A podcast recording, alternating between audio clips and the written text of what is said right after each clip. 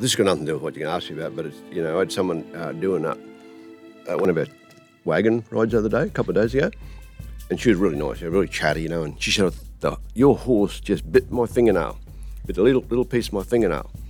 I said, well, look, we'll include that in the price, not going to charge you for the fingernail trimming.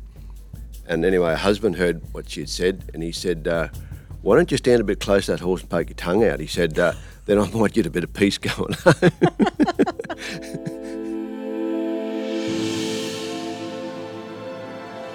Michael Bethel would fit right into the cowboys of the old, old West. And so it makes sense that he runs Texas Longhorn Tours and Charters Towers. Over the past 13 years, Michael and his wife have developed it from an idea to an unmissable tourism experience that is always booked out. Weathering drought, economic downturns, and COVID in the meantime, Michael has been through it all. In this episode, he tells us why he likes Texas Longhorns and his journey to get this far. The CIC acknowledges the connections to country and culture of the First Nations people. We pay respect to the Gudjal, Bindal, and Wulgurugaba people, the traditional custodians of the lands where this podcast was recorded and produced.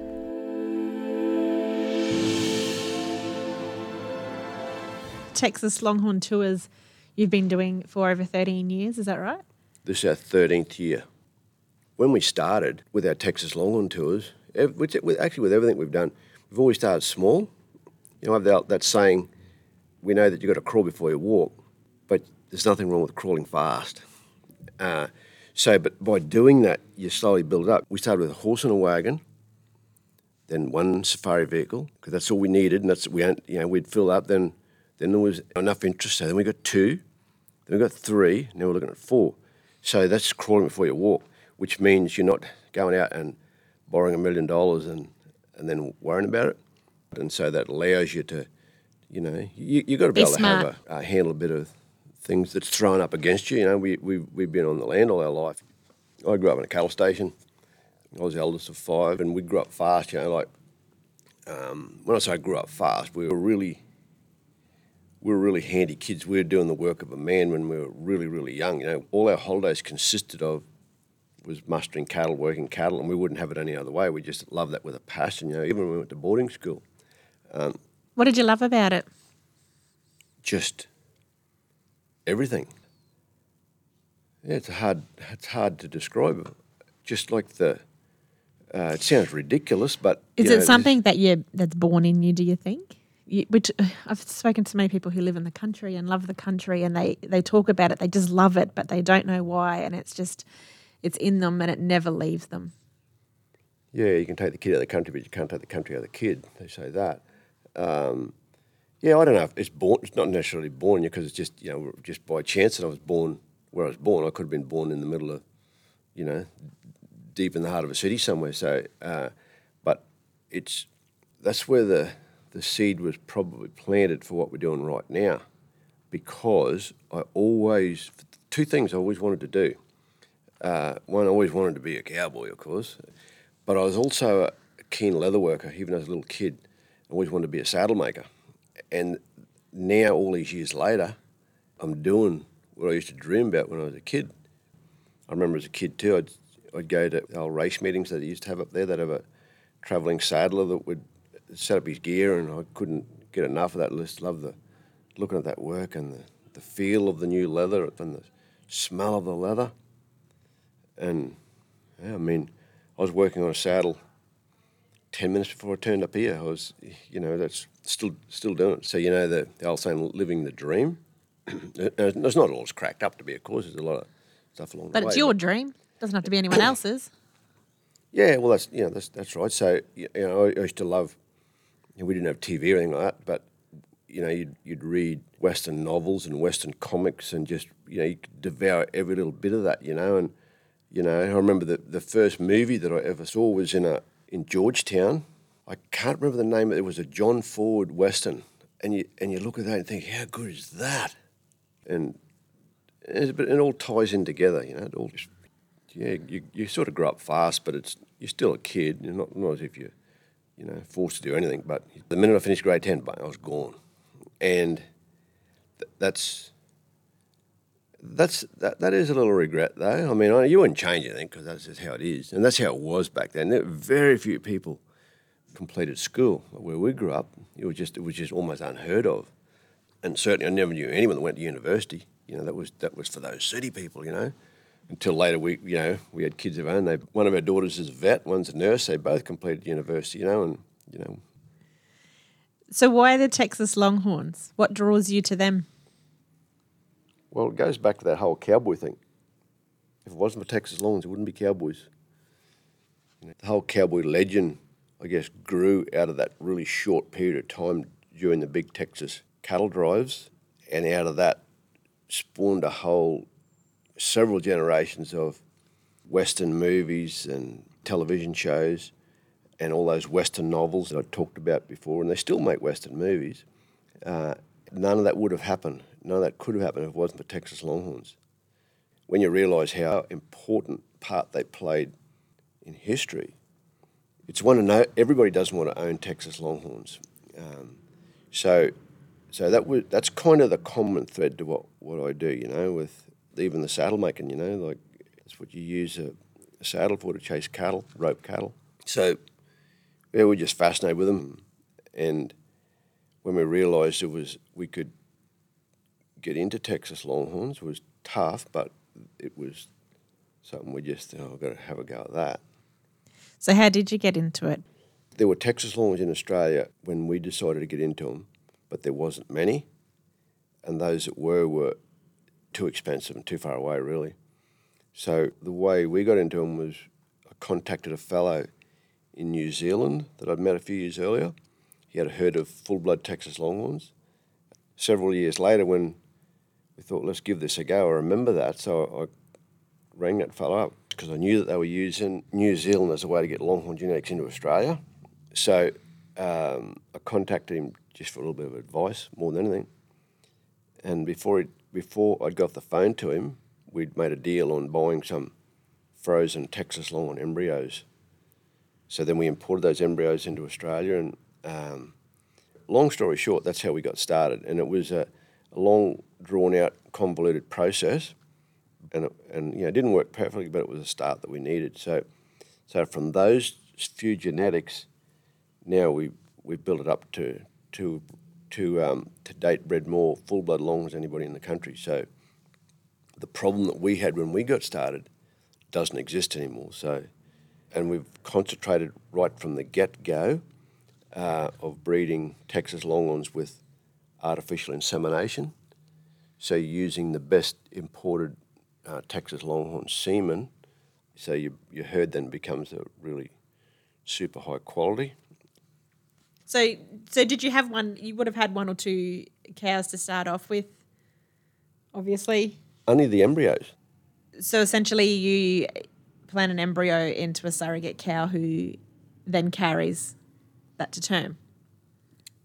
Yeah, and it's yeah. Once the embryo is implanted into the into your recipient cow, then it's just a normal pregnancy. But they don't all stick, so you, it's just like you know everybody is in in the human world knows somebody in their family that's, that's had gone through IVF, for, for example, or, or had, had, reproductive problems, and similar things apply. You know, and, you, and sometimes you just don't know why. You know why why one don't stick, and just say you want to implant say 12 embryos, which is what we imported, 12 embryos, that's what we started with, you would probably start with 30 or 40 cows and you'd cull down to, to, to, to the 12 best ones. Because if you start with 12, you're not going to end up with 12 good ones, just going to be a waste. Uh, and that's how we started. You know, it was pretty exciting when we knew you we put those embryos in those 12 cows and we just turned them out into the paddock and then uh, probably six, eight weeks afterwards, we got the vet out to do a pregnancy test on them. Out of those 12, we had three that were in calf. But that was the start that we needed. So, and it was pretty exciting. What was that? I was going to say, what was that like for you that day? Yeah, I mean, it was really exciting to know that it was it was terribly disappointing that we only got three, but it's not as not as disappointing as if we would have got zero. I don't. Very few people get hundred um, percent, but if we would have got zero, let's just say, that would have really tested out, tested us out I don't don't know if we would have uh, been you know would have been prepared to, to to go on. You know, so and then there that's how we got started. How long have you had the Texas Longhorns now? Twenty five years. So when did JR come along? JR came along in um, 2005. J, JR was uh, just a plain little calf. His name wasn't even JR, it was uh, Johnny Reb. Um, but as JR's reputation, his horns got longer, his name got shorter. We shortened up the JR.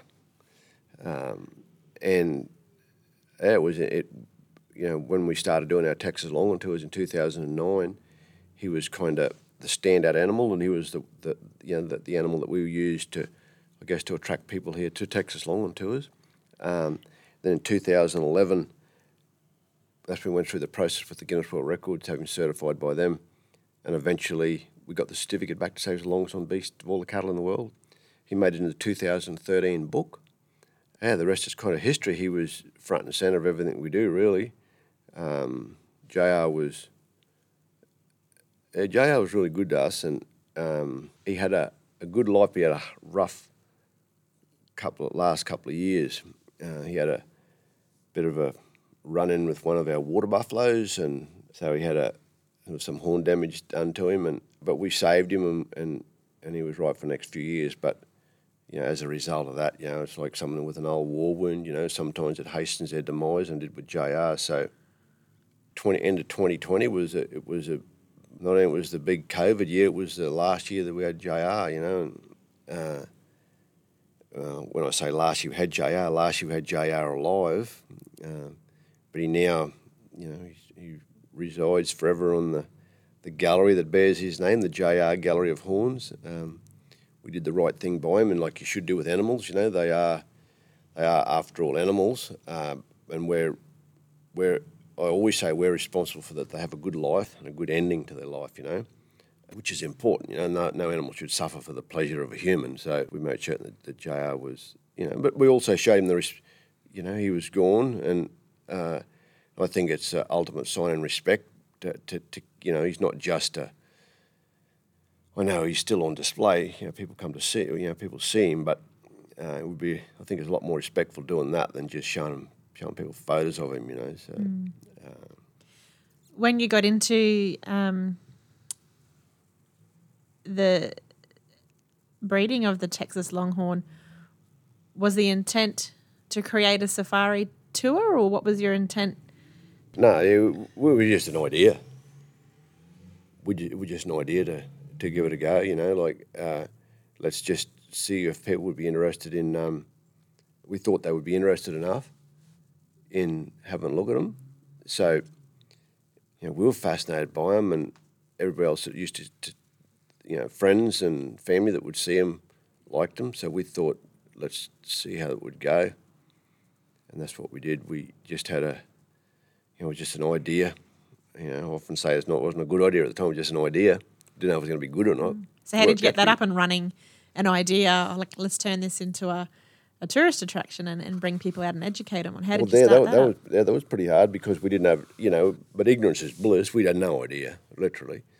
Uh, so um, we decided to do it with horse-drawn wagon. We didn't have anything about driving horses or anything like that. So, so we just got a couple of horses and I built a wagon and um, printed some brochures and and away we went. And I mean, yeah, there was no kind of handbook on how to become a tourist operator. You know that we just we we went in there pretty cold, you know, and uh, but I always remember the f- the first time, the first TV show that come to visit home to, to, to visit us to, to you know to, to do a story to do a story on us. I'll always remember the presenter saying to me, he said, "How long you been doing this, Mick?" I said, "We haven't even started yet." He turned up. They turned up there before we'd even started, and he was gobsmacked. He said, "I oh, look like you've been doing this for years," and I knew then that, that we were that, that we could get it done. You know, uh, so the old saying, "Fake it before you make it." Um, we weren't really faking it, but but you know, you were ready to rumble. Yeah, yeah. So and and now we've had over the years, you know, we've had um, you know several of those. Uh, I think Queensland Weekend maybe have been back there a couple of times. We've had, I know Dr. Harry has been to our play, Hamish and Andy, Dr. Chris Brown, Sunrise did a, a full three hours of uh, breakfast there, that, you know, one year. So it's been, in, I'm not saying that to just a name drop. We just never thought in our wildest dreams that what we do would, would be, you know, be interesting enough to have those people interested in us. So That's really cool. Yeah, and, and here we are today talking about it again. Yeah, yeah. Then we were those people who rocked up on your Well, doorstep you're the, the cool, other day. you're the coolest said- of the whole lot. Yeah. the people you meet every day must be pretty. Some characters come out of it. a lot of characters, you know, like uh, because it's such a personal, low numbers experience, we cap the numbers. We don't have a million people out there. Um, means you do develop a little relationship with those people just for a few hours. You know, you never see most of them again. Some you do, some come back, uh, but you develop a little relationship just for a few hours, and uh, and yeah, it brings out the best in us, brings out the best in them.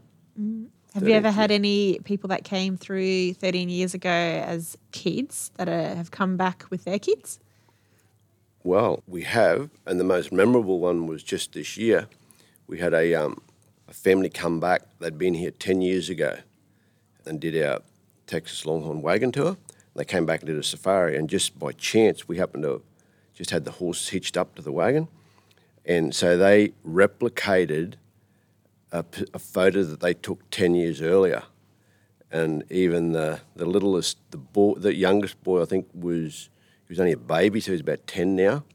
Uh, and his mother got him up on her hip and took, you know, they replicated the photo. It was so good. It's very humbling because to think that those people had such a great experience back then that they want to come back and, you know, that's all you, you know, anytime you have any doubts about wanting to, you know, not that we ever do, but if you ever did, you know, want to get up in the morning and get up and get going, that's all you need. Hmm. I spoke to you last week and said, Oh, I'm staying out here for the week with my family. I was going to try and book in for a tour. You laughed at me. Yeah, good luck. Trying to get on. You mean because it was we were so busy? And you said your waiting list is booked out too. Some yeah, days. the waiting list is maxed out. So you know, we never we ha- we have a capacity. You know, there's a level we don't want to go any higher. Um, we're going to more than likely add another vehicle to to our Texas Longhorn Safari, which will allow us to have 30 people at that at one time. But we don't want to go any more than that. It starts to get a bit not necessarily unmanageable, but you've got to take that into account because you do have people out there, you know, walking amongst Texas Longhorn cattle, which do have a really nice, quiet temperament, but they do have really big, sharp horns, and you know, someone can get accidentally hurt. No one, no one ever has. But there's always tomorrow. You know, we, we could manage that if you. If you, I Fingernails tell you what being we could do. If you wanted to volunteer to be the first person gored at Texas Longhorn tours, I reckon we could find a spot for you. uh, so we, we are super busy, and Do you think this year, 2021, has been your busiest year yet? It's been the busiest we've been, certainly for this time of the year. The only other time we were probably as busy was towards the end of last year when we opened up after the COVID shutdown.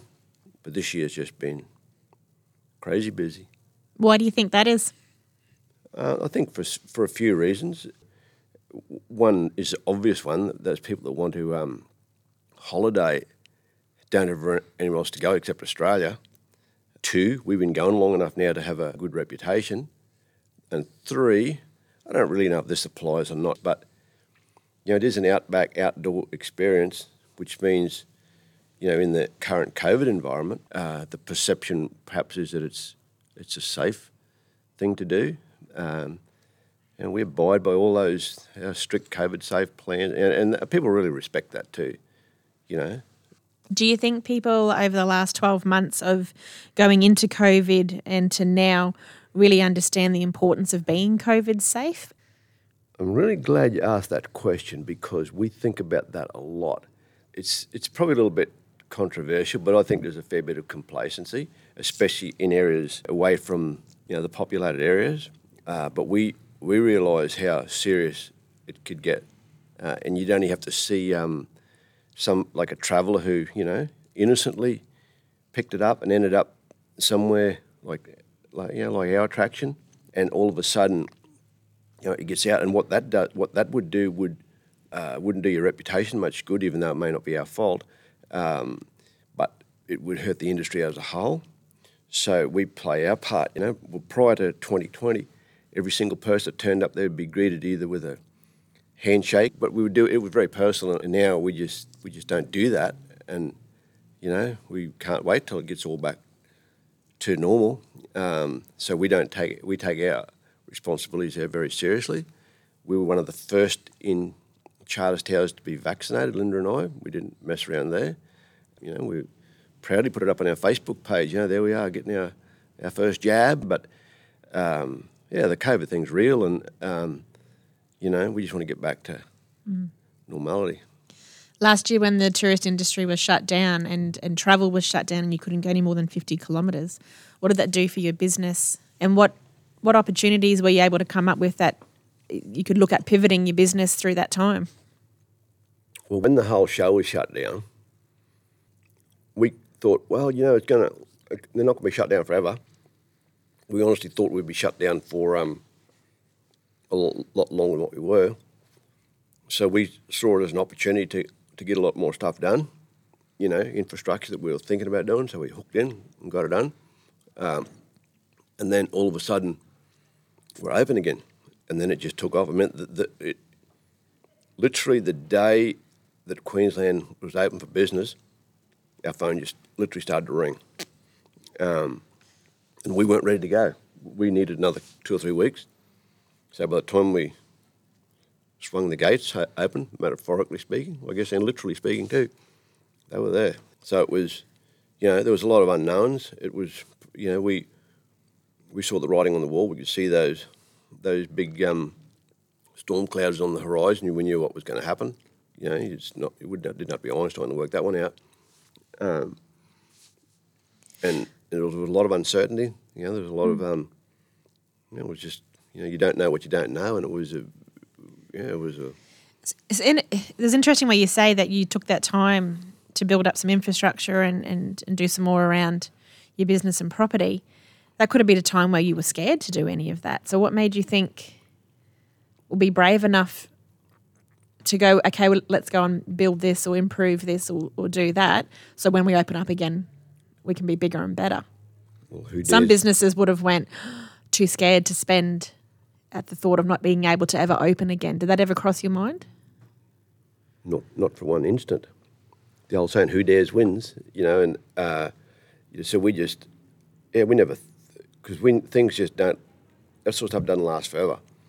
And even if it did, well, we're all we're all going to be in the, you know what? So um, you learn to live with that. You got to learn to live with nature. You know, you got not every year's a, a good season. You get droughts. You get, you know, so you just get used to it. You know, it's no, mm. it's no biggie. Let's talk about drought. Growing up farming and within Texas Longhorns, how does the drought affected your business? Well, it's it hasn't it hasn't really affected our business because people come to see us whether it's a good season or a bad season, but where it does affect it affects your your bottom line because our cattle have to have to be presented really well all the time they're very closely scrutinised. You know, like uh, and everyone is very, very, you know, animal welfare issues are high on people's, you know, in the, not in the back of them, on the front of their mind. You know, they watch, they really they watch you closely. So we would never ever have anything presented poorly. We don't anyway. Like, uh, you know, even you know, even the cattle are on display are in just as good a, you know, just in good shape as the ones that are, are on display. Uh, so I think back to 2015, similar thing happened. You know, we could see, you know, our our grass, our pasture wasn't going to make it through the to the end of the tourist season. So we knew we had to uh, do something about it. So we bought, we started buying hay early and started feeding hay to our cattle, which is it's it's horrendously expensive especially then because there wasn't much hay. There was a, there was a big shortage of hay in the country, which makes it a lot more expensive. So you uh, uh, plan ahead and um, and you know you so everything presents really really really well. And we always had this joke, you know, when at that time of the year when um, I'd say to Linda, to my wife. I'd say, Linda, I said, so what? How, many? Do, what do we have booked in today? And she'd say, uh, four. I said, what? Only four people? She said, no, no, no. We've got enough people that that that equate to four bales of hay.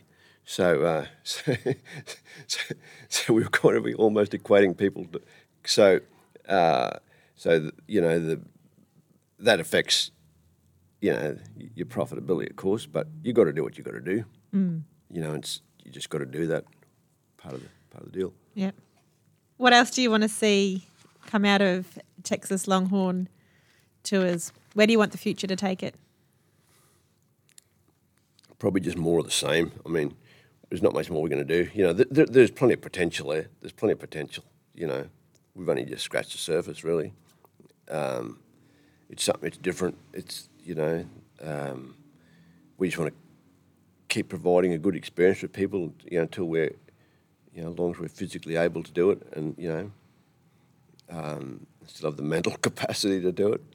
You've got the shop as well, also attached to the Texas Longhorn tours that has all your saddlery work in it, and Yeah, the yeah we have a good little gift shop there with different things in it, um, and the, the saddlery business is you know I've made a lot of saddles over the years, and you know I'm just getting through saddles now. Ordered you know, two or three years earlier, and one of our one of the the um, the important parts of our display in the JR gallery, apart from JR of course, is is a, a Texas is a replica Texas Trailherd saddle that I made you know three or four years ago to have on display there. So. Um, so it it kind of showcases what I do, you know. Um, you know, I don't need to, to advertise to get the work. At more, you know, I'll die with saddles on order. Uh, so it's yeah, it's it's you know, it's all kind of it all slotted into place probably probably ten years ago now, and it's just you know it's, it's all worked out fine, you know. doing just because you're doing what you love. Well, if you have a look on our website, the About Us page, um, it's not an original saying, but I do like it. You know, if you love what you do and do what you love, you'll never have to work a day in your life. So, um, you know, and that's I believe that to be true. You know, and um, it's we even apply the same thing to our, you know, similar to our uh, to, the, to our saddles. You know, the, the saddles I make aren't the aren't the cheapest saddles in the world price wise. But there's another saying, you know, quality will endure long after the price is forgotten. So, and that also applies to, I guess, to, to, to any sort of an experience, you know. So it's uh, whether it's you know saddlery or you know our tourist experiences or everything we do, we try to do it properly um, and you know and not not leave anything not leave anything in the shed. You know, give everybody give them everything. You know. That's the that's what that's the, how that's how we kind of work anyway. Cool. Thanks for joining us today. No worries. Thank you. Appreciate it. And, No, I appreciate yeah, it. I enjoyed it. I enjoyed it. Oh, it's good. Good. I look forward to um, bringing my family out. No worries, trees. Well, thank you. we will make a booking and not just rock on up. Yeah, yeah.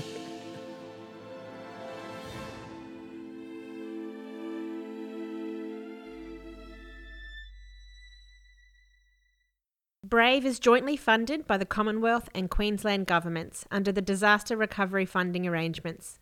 This podcast is produced by Damien Lawarden.